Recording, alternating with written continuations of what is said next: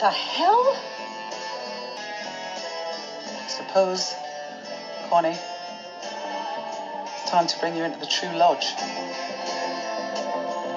Hello and welcome to Pod 49, a fan discussion and recap podcast of the best show currently on whatever it is we call television, Lodge 49. I am joined by my luminous co-hosts, Jim and Bart. How y'all doing today? Life is good. Anything is possible. All right. So we're here to talk about Season 2, Episode 3. The title of the episode is Disorientation. Jim, give us a little look into the top of the food chain creative talent behind this episode. This episode was directed by Michael Trim and written by Bradley Paul, both of whom have worked on other episodes as well in Season 1 and 2 coming up. All right, so they're experienced members of the Lodge 49 creative team and veterans in the television storytelling business. We only actually had one original song in this episode, and that was Obsidian Secret by Celia Black, I believe. I might be pronouncing it wrong, as I often do.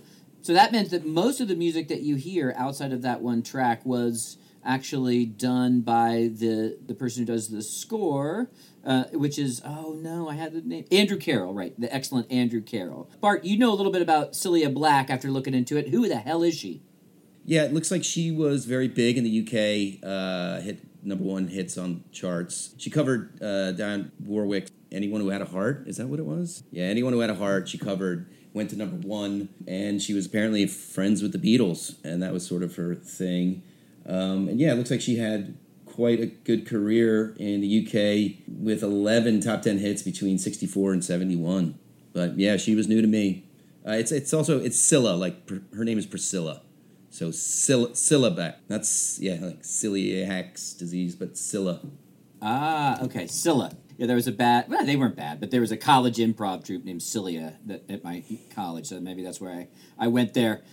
Another great Deep Cut by Thomas Patterson, the music supervisor who we give much love and praise to on the regular here on Pod 49. All right, so let's, we've all watched it multiple times. We've discussed it. We've seen the online chatter. What are your sort of hot takes here on this episode, Jim? My hot take is that a lot happened. I feel like there was a lot of plot advancement. Things are moving very quickly. We had Connie making a big discovery, Liz becoming manager of higher stakes. Dud gets to introduce the idea that everyone should go to Mexico, and then we got El Confidente showing up. So all those are pretty big plot developments. My hot take of this episode what stuck out to me really was the sort of late-stage capitalism that we've talked about a lot. There's a lot of things going on with that, from Dud complaining about his medical bills. He complains about it to Blaze, then also again I think to Daphne. Of course, Blaze is now living in the back of his lab, in his storefront, because his landlord died and the new one's tripled the rent. And of course, we have maybe one of my favorite scenes of the show, of the episode, with the human chess, the return of Tarquin, which is always welcome, and the human chess game. Was great, and it was funny, but it's also, obviously fairly demeaning, making people go through this. Living in a capitalist system, you kind of have to go through those things, so much so that even Speedy dies literally at his desk, like you're just going to work until you die. And, of course, there's also, like, the whole notion of Daphne wanting to get the scrolls to kind of figure out Bitcoin. And I think Bitcoin in and of itself, personally, is just sort of like a big fallacy I love when Dud's like, she's like, well, how much do you know about Bitcoin? He says nothing. I feel like that's what everybody thinks, even the people who own it. One of the bartenders has some Bitcoin shares, and he's a big believer in it. But when it's been explained to me, it just seems like a pyramid scheme, So it requires more people getting in, and then the people up top make more money. But sooner or later, all pyramid schemes fail. Yeah, it's kind of like they're all sort of wishing to hit the lottery in that regard, which I think derives from living in a capitalist system where nobody has any protections whatsoever, and you're either lucky or you're screwed, Anyway, that was my hot take. Big late-stage capitalism episode here. I'm going to go smaller and just say that I love the Lenore scenes, all of them, and especially bridging back even to the week before. She's such a cipher for the mom character. I mean, that, and they kind of do the bait and switch a little bit, going from, why don't I have you kids over? And, like, even when they're sitting there in the living room and there's, like, a real, like, connecting to mom vibe. And then it obviously goes haywire with, But then, you know, Liz returns, right? Which is almost like you, relationships can be fraught with your mom, too. And she still comes back for, like, connection and meetings. So I think I said last week or last episode that, you know, that wasn't just a random character, the Lenore character. So seeing that, how quickly that relationship and all of its different facets now kind of solidified in 1 week. I'm really curious to see where that episode goes. And it also just provided some of the most slapstick kind of like guffaw comedy of the episode as well.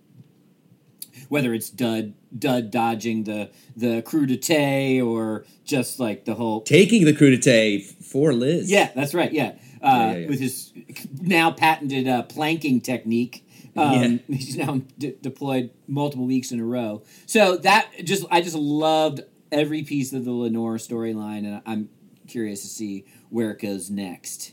Did not see that coming, by the way. When she goes to the Phydrate, what the heck is it called? Phydrated, yeah. Speaking of pyramid schemes of like Bitcoin, I mean those things are the terrible pyramid schemes as well, right? I didn't even mention that one, but that's obviously a very good one. We get the quintessential periods, the classic, the throwback, the enduring pyramid scheme example, as well as our cyber currency version. All right, so last week we experimented with kind of going through the recap a little bit faster and going by character to character. We're going to try that again. As we said, we're kind of experimenting with different parts of the format of the show. Feedback always welcome. So we're going to dive into it. I'm going to jump off. The Lodge, we kind of just treat the Lodge as a character and all of its goings on. Actually had a lot going on with the Lodge this week. One, we go just into the backstory of El Confidente and Ernie's trip to Mexico, which has lots of Lodge implications. I love seeing and hearing the story of the downgraded Lodge in Mexico. I can't remember exactly. It was like 51 or 41 or something along those lines. 55. There you go. Thank you, Jim. So we get that was kind of a funny little story and gag. So that sets it up, obviously, with the episode. But we really get some important pieces of the Lodge story and the other characters.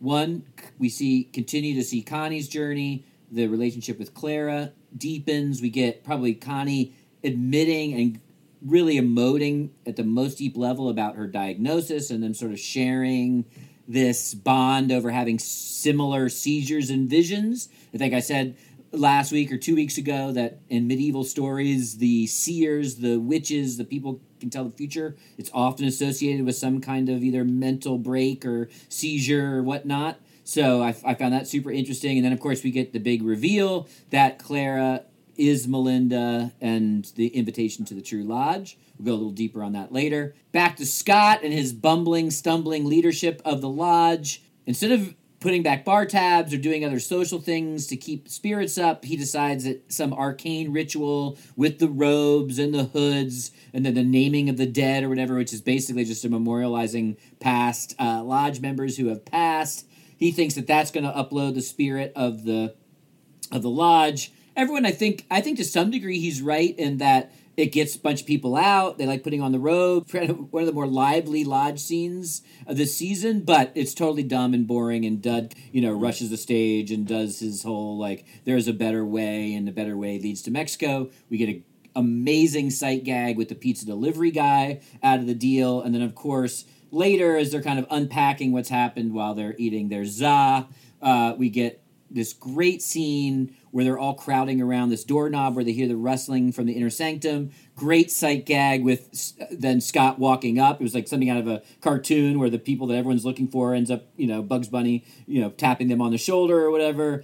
And then El Confidente, comes out of the Lodge door and kind of just throwing that storyline into hyperspace, as Jim said, in terms of the speed of the storytelling. We get a little bit of Blaze. We get the reveal that, of course, Daphne is really in cahoots with Avery, and they want the scrolls to unlock some Bitcoin piece. And we'll probably dive in a little later on that. But that was basically what was going down in the Lodge and its various characters this week. Bart, you want to give us Dud's big plot points? Yeah, I actually thought that Dud took a little bit of a back seat in this episode. There's a lot more about Ernie and Liz, I think. And even a lot of Dud's interactions were with other characters. You know, obviously he's getting this, the whole beginning is his getting the wrap up from Ernie of his trip to Mexico. So we start off with him like in the lodge talking with Ernie and how he wants to go back. And this is what our destiny is. We need to go get the scrolls, obviously.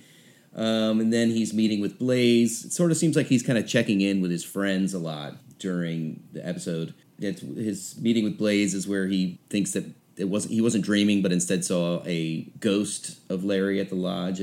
As Blaze says, it might be a visitation, not a dream. And then, of course, there's that whole dinner scene with Lenore. Yeah, and then he's sort of back at the lodge with Daphne for a bit. And at first, that's when the other lodge members are kind of saying, like, hey, don't you think she's not really a lawyer or something fishy is going on? So then he kind of, like, asks her about that kind of thing. And eventually she kind of comes... Or no, actually, she just offers it up. She kind of says, like, you had me pegged from the beginning. And of course, he didn't. And it very much reminded me of, like, sort of how Blaze fell for Avery, you know, hook, line, and sinker, because it was what he wanted to sort of believe. Is kind of what Dud does, too, that, like, you know, it's kind of preposterous to think that you're going to be able to sue the city over getting bitten by a shark.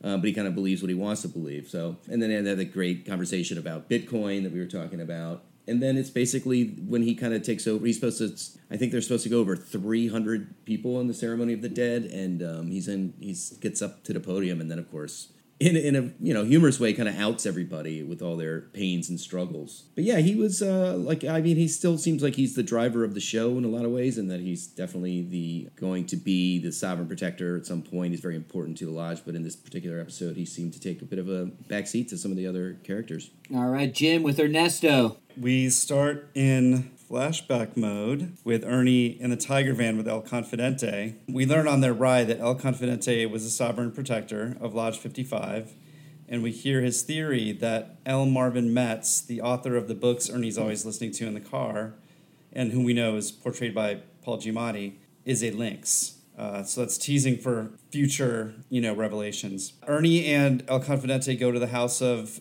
Roberto Nunez to try and find the scrolls. The safe is empty and Nunez is dead, and there's a donkey corn sniffing at him, as Dud calls it later. And then we have this dream from Ernie, or that Ernie has, and in it he's at Lodge 49. Larry welcomes him in. Then he's wearing his Navy uniform. He's walking through this house, and we see a woman, and I wasn't sure if she's the same person in the photo that we saw him looking at longingly in the first episode of this season. I think it's possible, but I wasn't sure. There's some fluff all throughout the air. It's like dandelion fluff or the stuffing from a pillow. And then Ernie lifts up a sheet that's hiding a circle of light. And just before we see what it is, he wakes up and he's getting the tattoo next to El Confidente that we saw that he already has this half-completed tattoo of, I think, a lynx, though I wasn't sure if it was some kind of mythical beast, but you guys think it's a lynx, right? I mean, that's my softly held position. We're back to him in the present day. He's telling all these events to Dud, and that tells him he took off in the Tiger Van and then came back. And, you know, Dud's reaction to the story takes us back to a familiar dynamic between the two of them, with Dud being idealistic and Ernie being stubbornly practical. You know, as Bart already said, Dud wants to go to Mexico and find the scrolls, and Ernie thinks the scrolls either don't exist or don't matter. Then we're at the office, and beautiful Jeff trolls Ernie, telling him that his ball cocks are defective. Brian Doyle Murray is saying, oh, he's trolling you. You got to troll him back. And then Ernie just gives Jeff some actual earnest, good advice she doesn't know how to deal with. And his response is to joke that Ernie's going to die at the order desk, and so will Speedy. And they walk over and they see that Speedy, in fact, is already dead. And then later we have the little memorial scene where Brian Doyle Murray is exercising his poetry chops from his new poetry class. Ernie's left thinking, shit, am I going to die at the order desk? I don't want that to happen to me like it did to Speedy. I just have to say, I love beautiful Jeff's ability to go from one emotion to another to a third like almost instantaneously. He goes from like asshole to actually appreciative of the advice, back to asshole, and then upset about Speedy. Like it's at hyper speed. I think that actor does a great job. Crying and really disconsolate. So, Chris, you're going to do a rundown of Liz and what happened with her in this episode? Yeah, which we've probably pretty hit on a lot of the big points. So it's kind of a little bit of a, you know, after the high of Liz, of course, was our Alchemist of the Week last week. She kind of, you can almost kind of see her putting on that new normal jacket and kind of playing with this post-triumphed Liz. She's a little bit more positive, but still pretty realistic. We obviously have the big scene with Lenore, which we've already talked about. And so I think there's two important plot points with Liz. One, the fact that she's now the manager of Higher Stakes. So that's it. And it comes out of that same management workshop. I think it's funny. Like, are we supposed to know they know who she is, don't know who she is? When we get the big reveal that Janet Price steals her story, which, by the way, Champ's line about how we don't own our stories anymore, and that's something that in my professional life I'm talking about all the time, so I just thought that was masterful. But anyway, so we know Janet stole her story, but they're, you know, they get a sign-up list of who's been hired, the same trainer. So it's just like, do they know it's her? There's like a lot of interesting things there. Of course, we have this... Well, go ahead.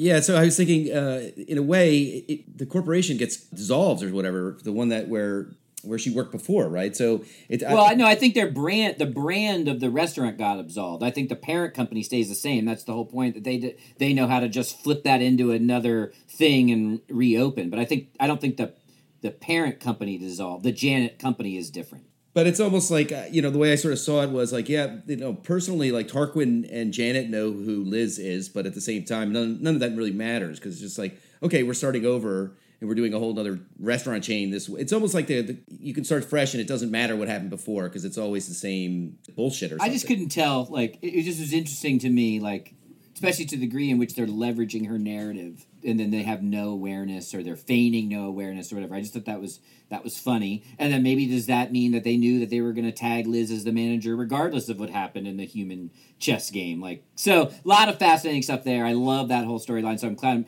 of glad by week 3 we've got all those players together, you know, the parent company, corporate, Jeremy and the crew, like we've got them all back. Liz's lodge is reassembled. And then the big piece, we obviously know that they have that dinner with Lenore, but it really was a big reveal to me and really building on the themes for Liz this whole season that she circles back because Liz has obviously got big kind of blind spots and about her past and her understanding of herself that she probably feels like are her personal quest to move forward. And even after the ridiculousness of her exit from Lenore's, she knows that she's one of the only people that might be able to fill some of those gaps. And so she circles back against all that evidence to the contrary. It's worth it enough to her to go back into the cave, so to speak. That was what was going on with Liz. This is the stage where we're going to go a little bit deeper. We're going to kind of call this week in the True Lodge, which just means going deep in the plot and the themes.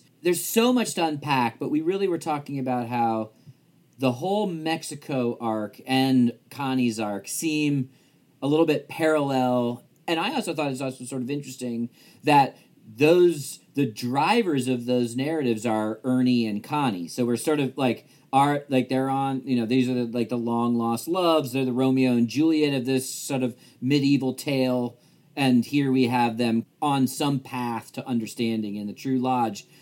So let's start off in Mexico and see if we can't unpack some of the aspects there. And the fact that we now have El Confidente in Lodge 49, which feels like a long time coming.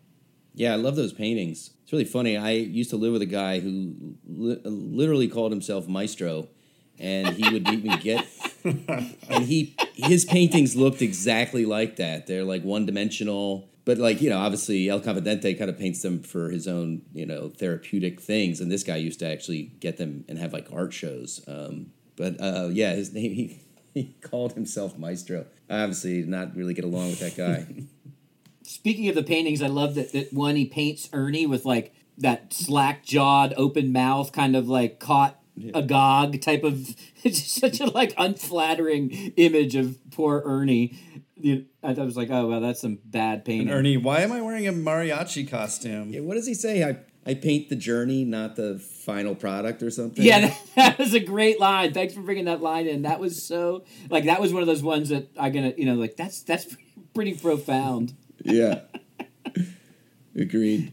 Jim, you said something in your plot recap I wanted to circle back to, this idea that, you know, do you think it was a red herring that that El Confidente names the Paul Giamatti author a Lynx member, but then we of course have the three, you know, Dud, Ernie, and the author and the airplane as the cold open to season 2. So did you do any more thinking or sleuthing on that idea? And it could just easily be a red herring. Part of what he said was that he was going to try to go see L. Marvin Metz if he came to Mexico to do a reading or on his tour or whatever. And so he was going to ask him in person if he's in Lynx. So I thought maybe he does get that opportunity, and that's how they end up hooked up with him and being on the same plane and whatever other adventure they're having. I think it was probably setting the stage for us of the way things are going to go. What about you guys? I wonder if it was a little bit of a throwaway, you know, a little bit of a red herring out there, you know, or because it seemed just so overt. Hey, guess what? He's a member.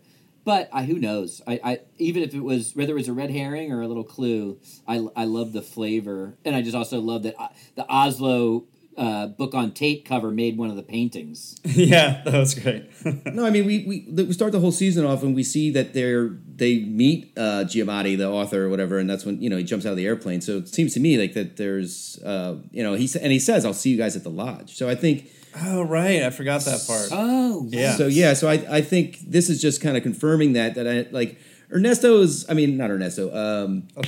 is like, yeah, he's kind of like Larry. Like, he'll say these things, and at the time, you think he's just like a kooky guy, but there is more to it than you would assume. No, I thought that was just kind of harking back to that plane scene when we were like, oh, he is a member of the lodge. Because I was wondering how they were going to tie that back in. This storyline, or at least when Ernie is recounting it for Dud, and Jim, you mentioned this in your recap, I love that scene. You know, we obviously, in this episode, just continues to amplify this idea. But the medieval quest imagery, the, you know, Cervantes, Don Quixote imagery. So when Dud hears the story and he's just like, well, you know what we had to do, right? You know, like, I'm your squire. Yeah, I think Dud really kind of embraces his squire role. You know, this is 2 episodes. Like, he pushes Alice out of the way of the truck. It's Bowie's monster truck coming after him. And then he pushes Liz. He takes the bullet for Liz with the ranch dressing in the face. It's like a very conscious decision that he's, like,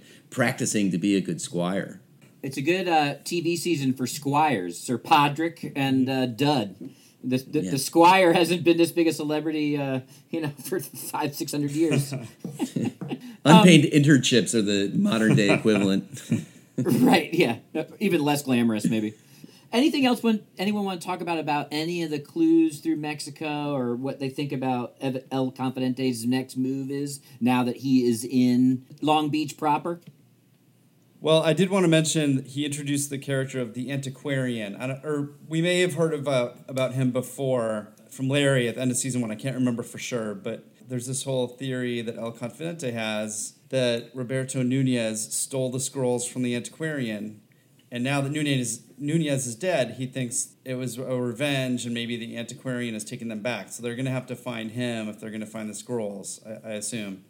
Yeah, it seems like the Antiquarian or Roberto Nunez is some sort of like a Mexican version of, you know, Daphne and Avery or something. Too. Yeah, almost, yeah. Like their own. Yeah. Or is it Paul Giamatti?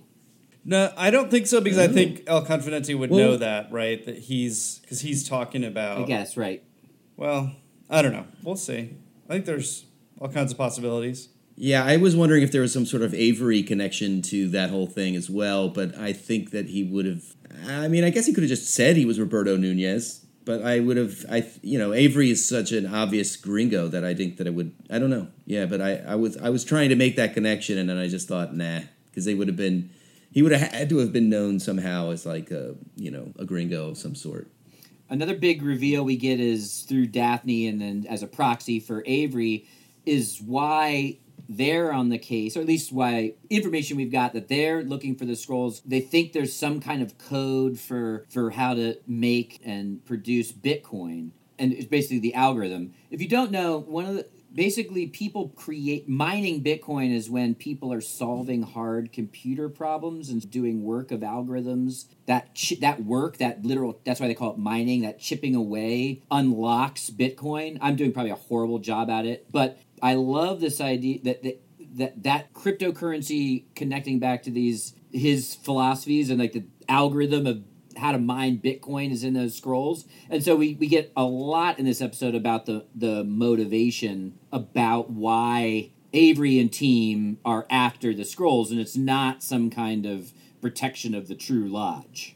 Do you think there's a chance, though, that she's lying about that and it's another scam? Because she says, the lawyer thing, the shark money, that was just a scam, but this is legit. But it made me wonder, is she just lying to him again because she thinks that's something that will motivate him? It's another way to get money, and really maybe there is some other motivation. I don't know. I mean, I wouldn't count it out for sure, but the explanation of the algorithm as the decoder pin for mining Bitcoin is actually a super interesting thing to me anyway. I do like that if it is real. But at least at this point, she's kind of being honest about like what she, she's I want to get at this because it's going to lead to a lot of money. So, I mean, it could be something else, but she has put her cards on the table that that's all she's in it for. I would think the scam part of it would be that she's going to help. She wants Dud's help to get him, and then she's just going to like not include him in on it. We can share the money. I mean, I'm sure that part of it is not her intention. Yeah, that she's the con man, right? She's El Confidente. Right. Oh my God, that explanation of con man was just a brilliant piece of writing. He's a confidence man. Yeah. The Dud savant. Speaking of Dud savant, last week we talked a little bit about all these great kind of bromides of capitalism that end up coming out of Dud's mouth. And so his little bit in this scene around currency and like, if you can pay with stuff for lemons, and so just the whole callback to the lemon standard. And again, like Dud, like half articulating some capitalist theories. It's like a great little like running bit. That's about the extent of how I understand Bitcoin. It's just like, if you say something is worth something, it is worth something, and then someone's trying to create a whole new system instead of it being based on gold, I guess, which is what it originally did. But yeah, I mean, it's kind of funny too because it doesn't seem like the show usually brings in like these real things from life, and I thought that was an interesting twist. But then again, it does seem like Bitcoin might as well be like some sort of archaic, alchemist kind of thing designed by somebody that actually is more mystical than real. Turning digital bits into gold. Like, and what you were just saying about Bitcoin, I actually had never heard that part of it before. I really don't understand it, and even I didn't even really understand what you were saying. It's like it's impossible for me to understand what Bitcoin is, I think. I've had it explained to me several times, and I still don't really understand it. But the process Chris was talking about with the mining, it takes tons of computers and computer power and electricity to do. It's not like somebody is trying to crack an algorithm. It's like a bunch of really powerful computers working on it constantly to be able to create one Bitcoin at a time. So just like a miner or mining company would have the drill bit or whatever, like the high-end machinery is basically like you create like a server farm. You program all these computers to think together and very fast to solve computing problems. And as that chips away at those things, it like unlocks, X amount of problem solved, or like this is where my sophistication will crumble quickly, but whatever version of what this sort of server farm is looking to crack and the miner is set up to do, there's a speculation game on how much that's worth, like any kind of speculative business model. And then the thing that's somewhat interesting is then because everything's distributed in the cloud, it makes it untrackable. It makes it kind of distributed. It makes it kind of like cloud money in that way, although you kind of have to do real work to get it, computer work, and it can actually buy real things. But then it's kind of distributed into this kind of like, the internet saves your Gmail and server farms all across North America. The money is also kind of like how to trace the money is also like split out once you have it in a holding. I'm sure some of the people listening to this podcast will have views and clarifications they can provide also on top of our attempts at explaining or understanding. Yeah, the crypto nerds will spank us loudly online if there's enough of them listening. It will still sound like someone describing the rules to Dungeons and Dragons to me. It's never going to crack through. I can explain that too later. I mean, that's explaining Dungeons and Dragons to Bart, a special 3-part episode. But yeah, you're so right. This is something that I've been tracking and thinking about, Bart, this idea that we see very little modern technology. They have a concept of a phone. They almost seem like flip phones or sort of dumb smartphones. No one's really on their phone. No one's like referencing much that they're doing online. And then so it's almost like its absence seems like a choice. It probably is a choice. And then, we get Bitcoin, right? So, you don't see anyone, texting or I got a text from Ernie. He's at the Lodge or whatever. Nothing like that. But then we jump right into, deeply arcane Bitcoin, cryptocurrency. But I think it's arcane and archaic metaphor is why, that's the only piece of technology or technological storyline we have. What I've always found interesting about the show is that the character development to me is what kind of engrosses me into it and why I'm interested mostly. But I like the mystical stuff, but I never expected the mystical stuff to necessarily come to any real point or conclusion or something. It could just always be sort of teased or like a little flavoring to it or something like that. And now all of a sudden it's like, oh, this is – I do think there's going to be sort of a reveal for all the stuff that it's been hinting at along the way. And Bitcoin, I was like, oh, yeah. I mean that would really be sort of modern alchemy, I guess, right? Like creating the gold.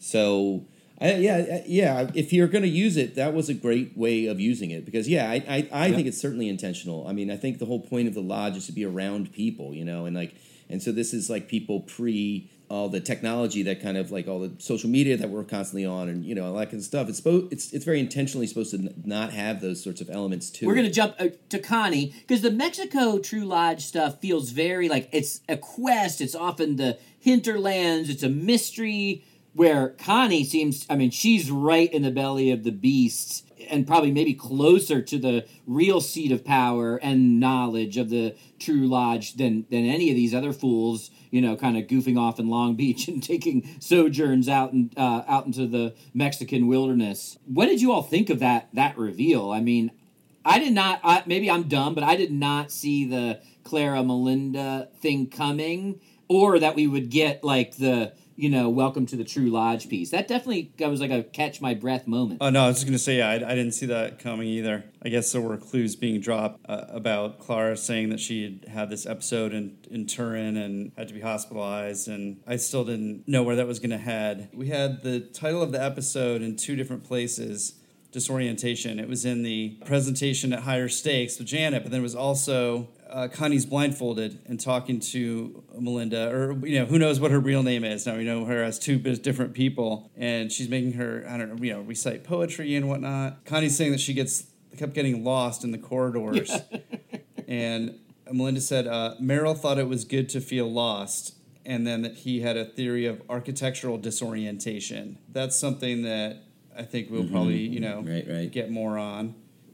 More about. I wasn't sure where it was all going. Yeah, I really, really, really like that the Connie scenes. I just think that Linda Eman is a phenomenal actor. I like that. That it's like a kind of a almost brief scene. It's only a couple minutes long, but she had the depth that she kind of goes into. I don't know how you guys feel about this subject, but personally, every once in a while, I'll think about the fact that I'm going to be dead at some point, and it's just totally freaky to know that if you were diagnosed with something and know that it was sort of coming. To me, especially at a younger age, to me it would be. So I find that whole arc very, very compelling. In some ways, she's trying to get out of her little mess of a life. She just kind of spontaneously goes there, but it almost seems like she's kind of become the dud of Lodge 1. She stumbles upon it sort of, but she's in a very, very important piece of it. And she's been spending a lot of time, Clara, and it's funny, after watching it a couple of times, I was like, how did she figure out that it was her? And then when I knew it was coming, I listened closer. And you can hear that she kind of breaks character for just a very brief second, and that's when she puts it together. And I mean, obviously, because they're spending so much time together, she's probably, you know, very tuned into what to Clara's voice, and so she kind of catches it. But yeah, I don't know. She just is such a it's just such like a powerful scene in a show that is, you know, it has a lot of powerful moments, but it's also can be kind of light and funny. Then we have this scene basically where they're talking about it. Very, I don't know. And it was a lot of great reveals this episode, I thought. And that was one of them where we kind of like get the backstory on her and then the connection that Clara had something kind of similar. Right? Yeah. It wasn't exactly the same. And she obviously didn't, well, I don't know. She doesn't at least reveal that she has a similar diagnosis, but she's having a similar kind of episode with second sight type of imagery that comes to her, or dreams. I couldn't agree more in terms of how powerful that scene is. I mean, she was acting her ass off. Her character has been so cavalier and cynical and kind of tough, leather-skinned around all this. So we don't, as many scenes as she had with Ernie and Scott, et cetera, she doesn't really come clean about, we know it, but she doesn't come clean with actually how she feels. And then so that story about seeing the younger self, like regardless of where you are in life or looking death in the face or et cetera, but like this like, you know, I was younger than, I'm so much older than, I was so much younger than, I'm so much, or no, older than, I'm so much younger now, like that total, you know, like the wisdom and perspective and then the it want really stood to go out, back and I thought. Either help or become that person again with that wisdom and knowledge was, so I was affected by that idea of like thinking of yourself at these different timescapes as much as I was about like the impending death. Either way, it was a wonderful piece of writing, and it was just a spectacular piece of acting. Right, and we find out from Scott last episode that in a sense you're not really like the relationship between Scott and Connie seems like it was like almost he wants to protect her.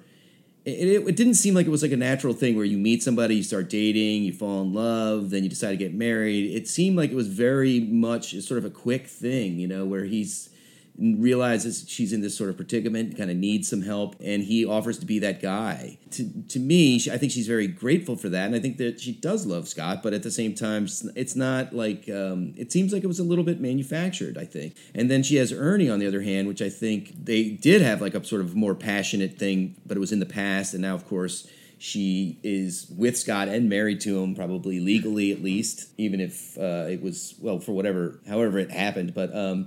But she's not really free to sort of be that way with him. And then Ernie doesn't know any of this stuff about her conditions. So she can't really, if you're going to be emotionally tied to somebody, they need to know those sorts of things about you, right? I mean, otherwise it's just kind of very superficial.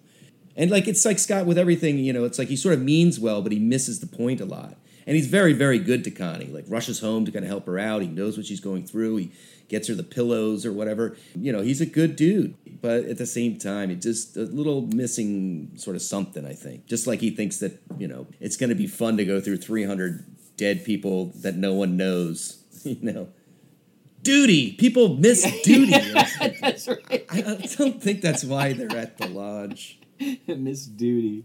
All right, well, this is the point in the episode where we go and name our Alchemist of the Week. I'll go ahead and start just because mine's going to connect to what we were just talking about. I don't see how you don't name Connie the Alchemist of the Week. One, she's closer to the True Lodge or the Center of Knowledge than anyone that we've ever seen in the show, or at least that's what we're led to believe right now. She kind of uncovers this concept of friendship, and she unburdens herself of her inner dialogue. For that and her journey, I'm naming Connie as my Alchemist of the Week. Jim? My Alchemist of the Week is Dud. For me, Dud, you know, he got to keep the dream of the Skrulls alive. You know, that naming of the dead ceremony, which nobody was really into anyway, he derailed that, took it over, and introduced the idea of, you know, let's all go to Mexico, find the Skrulls, find our destiny, get rich, whatever it might be. He was able to, you know, kind of take over the narrative. Did he figure it out? He didn't figure it out, but he found out that Daphne was scamming him. And in the incident with Lenore, when she starts pitching, you know, Phydrate or Phydration to them, I was worried that he's usually so nice and also just falls for things. And I thought he was going to be like, yeah, we'll buy it and we'll sell it for you, you know. Because he so often just ends up, you know, puts himself in these positions where just makes more trouble for himself. So I was glad and thought that it represented some progress, that he was like, no, you didn't save my life. What the hell? And like, let's get out of here. You know, there's something wrong here. And I was just instantly worried, like, oh no, he's going to fall for this scam. I mean, luckily Liz was there to set him straight, but I feel like even so, he wasn't, you know, he was right on board with Liz with that. The other thing for me, and I don't know if you guys addressed this last week since I wasn't here, but the ongoing kind of feud we've had among each other about whether Ernie hates Dud or not. I think that's been resolved now that he doesn't and that he does want to be his friend. And, you know, that was really solidified here with Ernie confiding in Dud about Mexico and entrusting him with what happened there. And just since I happened to watch both the last episode and this one right together this week, for me, it was a little trajectory of, oh, Ernie and Dud, they're back, you know, as a pair. That's why I picked Dud. I'm going to go with Jeremy. He's reunited with his Liz. He's got his gold back, and Liz means so much to him, and that she's going to be part of his life now. That was the person who made something into gold, I guess, you know. And I think, you know, he also, in a way, takes the pressure off. It seems like the old restaurant, it wasn't the same sort of pressure. He kind of had it down pat, and it seems like he's flailing a little bit, and because the stakes are higher, right? So, like, and he's not comfortable in that. And I think he probably, from a practical point of view, because I'm always harping on this as a restaurant, if you're the manager and you know you have a very strong server, that takes a lot of the pressure off of you because they're going to make sure the floor is running correctly. Getting her a job there, you know, even though he has to go through the kabuki, the dumb kabuki. His reuniting with Liz, I thought, was very sweet. And so for me, Jeremy is my alchemist of the week. We also have been throwing out who you all might think is the alchemist of the week on a Twitter and Facebook polls. Twitter, we're doing that under our podcast account, Pod 49. We usually put the poll up for a day or two. And then also there's a great Facebook fan group. I think it's this Lodge 49 fan group or something along those lines. I'll put a link to it in the show notes so you can go and join it. A lot of good conversation, a lot of good kind of internet sleuthing around the different clues. I put a poll up in both places. I'd say if I combine them, and they don't show you the votes on Twitter, but if I combined them, El Confidente definitely is the winner. So someone none of us picked was who you all thought was Alchemist of the Week. Followed closely by someone added Blaze to the Facebook poll. I don't quite get that, but he'd probably be maybe even 2 or 3 if I were to actually tabulate all the votes. Don't really quite understand that. Maybe they're just taking the fact that he is an alchemist, literally. Not quite sure. He didn't have a lot in this episode, but, you know, who doubts the public? And then Connie. So is either the second or third vote getter. So that's what you all think. Jim? The one thing about Blaze that and now I'm confusing the two episodes possibly, but he stood up to Scott. Was that in this one where he said, I'm not going to be your I'm not going to be your goon. Was that the previous one? Okay, that's sorry. Yeah, that's in the slide. Quick aside, does anyone else find great pleasure in the way that Blaze says, Scott? Yeah. I don't even know if I'm doing it justice, but he's got the greatest way, there goes Scott again. The way he says Scott is just such a dumb little funny character joke. So that's kind of a good sign. We got alchemists all over the place. No one can agree, which means all of our characters are hitting on full cylinders.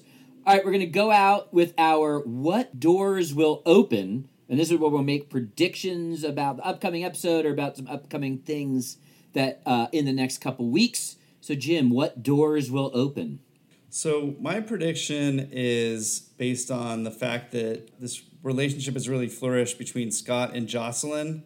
They become buddies, they're playing football, and we see that it disturbs Jocelyn that Scott is really, off base in how he's running the lodge. And I think, Jocelyn cares about Scott, and he also cares about the lodge. I think he's going to have some kind of confrontation with him. I was thinking it's possible he would even demote him if he has the power to, but I think he might just talk to him and say, like, this has got to change. Everyone's morale is down and you're not fixing it in the right ways and something, I don't know. I just see some kind of confrontation or conversation there where it'll be Jocelyn will be the catalyst for changing Scott's attitude or his behavior? I think Jocelyn has a very... He's almost like parental in the way he guides Scott. Like, he doesn't want him to feel bad, so he sort of gently suggests that maybe that's not the best thing for, you know, getting mirth back into the lodge. But he hasn't been listened to. So far, he hasn't been listening to him or even hearing him, I think. So that's why I feel like there'll be some kind of escalation of that. My prediction, and this is probably my tendency to be a sucker for happy endings, but I sort of feel like Clara, the True Lodge, is going to cure Connie of her ailment somehow. Clara/Melinda doesn't talk about it as a death sentence, even though it sounds like their experiences are the same. Yeah, and there's that zoetrope type thing that Merrill invented, and that she mentions that he used to help cure something or whatever. I mean, I don't know how that would work, but it seems like there are people who have been involved in the True Lodge in the past that maybe have had similar things that Connie has had, and they were able to cure it for themselves, and so maybe this will happen for Connie, which is, and you know, maybe that whatever thing she has is viewed by the True Lodge as a person who's like destined to kind of be very important to the lodge or something, and maybe that's how they figured out the cure for it. But that's what I'm hoping for. I'm going back to an earlier one, even though Jim poked a few possible holes in it, and that is that Paul Giamatti, the Oslo author, I probably should know the character's name, but is involved in the Mexican scroll theft reclaim. And that's part of how we eventually will get on the plane with Dud, Ernie, the Skrulls, and Paul Giamatti. So I think I'm predicting he is the Antiquarian or El Confidente guessed wrong that it was the Antiquarian that came and shot and, you know, stole whatever, shot Nunez and got what was ever in the safe, et cetera, et cetera. If people have other ideas, we love feedback. Again, you can find us at Pod 49 on Twitter. You can find Bart. Where are you on Twitter? At Bart DeCourcy. D as in, it's Bart as like Simpson, B-A-R-T, and then DeCourcy is D as in Dud, E as in Ernie, C as in Connie, O as in Orbis, and then I don't have anything for the U-R-S-Y. So Bart. At Bart DeCourcy. Wow. You got to work on that for next week because I like that bit. You can find me at ChrisLarry33. Questions, comments, there's a link to an email address in the show notes. So please reach out with us with any and everything. We're hoping to get some special guests over the coming week. So stay tuned. Jim, I know you're not on Twitter out. So do you want anyone to find you anywhere? No, I don't want to be found. I will just say stay Phydrated.